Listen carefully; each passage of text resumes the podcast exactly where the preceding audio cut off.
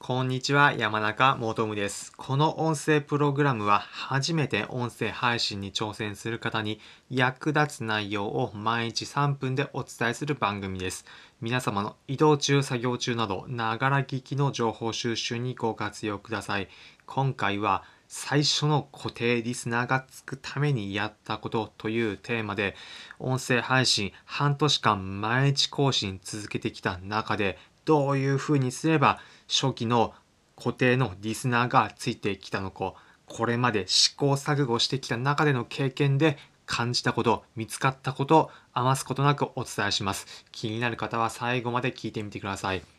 最初の固定リスナーつくためにやったことと一番良かったことをご紹介します。何かというと結論配信の分野絞ることです。どういったことなのか皆さん私のこの音声配信どういうような目的で聞いてるでしょうか？大抵の方が自分の音声配信に活かしたいというふうに考えて聞かれている方が多いのではないでしょうか？そうですターゲットの方を選定してこういった内容だったら聞きたいだろうというふうに考えてコンテンツの内容を絞り込んでいったということなんです。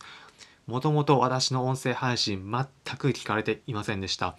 初期にやっていたことが自分の旅行経験を通してこれから旅行する人にもっと楽しんでほしいというような内容でお伝えしていましたが残念ながらほとんど聞かれていませんでした。その後にもいろいろ試行錯誤してみて最終的には音声配信挑戦する方に役立つ内容を届けるというふうに絞っていきました。その前にも音声にはいろいろと調べた中の経験として最新のトレンド情報を伝えたいなどもしていましたが一番聞かれたのがこのコンテンツの方向性でした。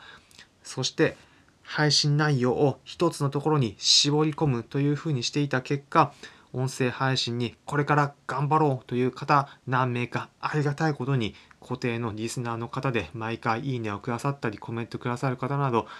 いただくことができました。聞いてくださる方本当にありがとうございます。このように皆さんも自分に置き換えた時も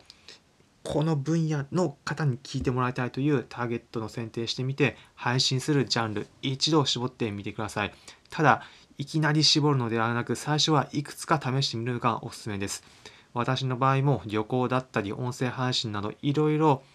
な分野試していきながら最終的にこちらに落ち着きました。なので皆さんも自分が無理なく続けられる範囲の中でいくつか音声配信試してみてその中でこのジャンルが一番聞かれるだったり見つかったものを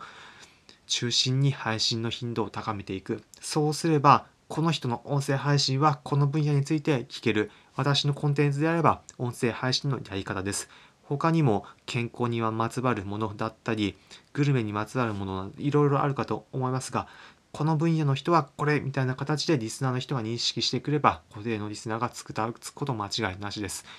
ということで今回のまとめです。今回は最初の固定リスナーがつくためにやったことというテーマでお話しさせていただきました。結論で言うと、ジャンルを絞ることです。それもいきなりジャンルを絞るのではなく、いくつか試してみた中で、一番リスナーの方の反応が良かったもののジャンルを絞るということをやってみてください。そうすれば、最初の固定リスナーがついていただけることそれが私の今までの経験での結論でした。今回の内容参考になったという方はいいねの高評価またこの音声プログラムのフォローのボタンをポチッといただければ幸いです。この音声プログラムは初めて音声配信に挑戦する方に役立つ内容を毎日3分でお伝えする番組です。皆様の移動中作業中などながら聞きの情報収集にご活用ください。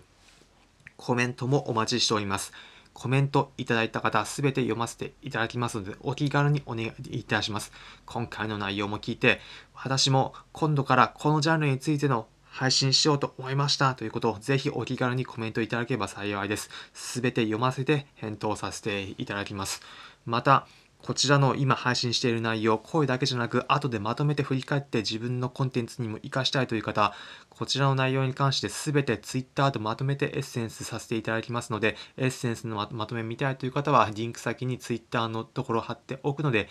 そちらからご覧いただければ幸いです。それでは皆様、良い一日お過ごしください。また次回お会いしましょう。それじゃあ。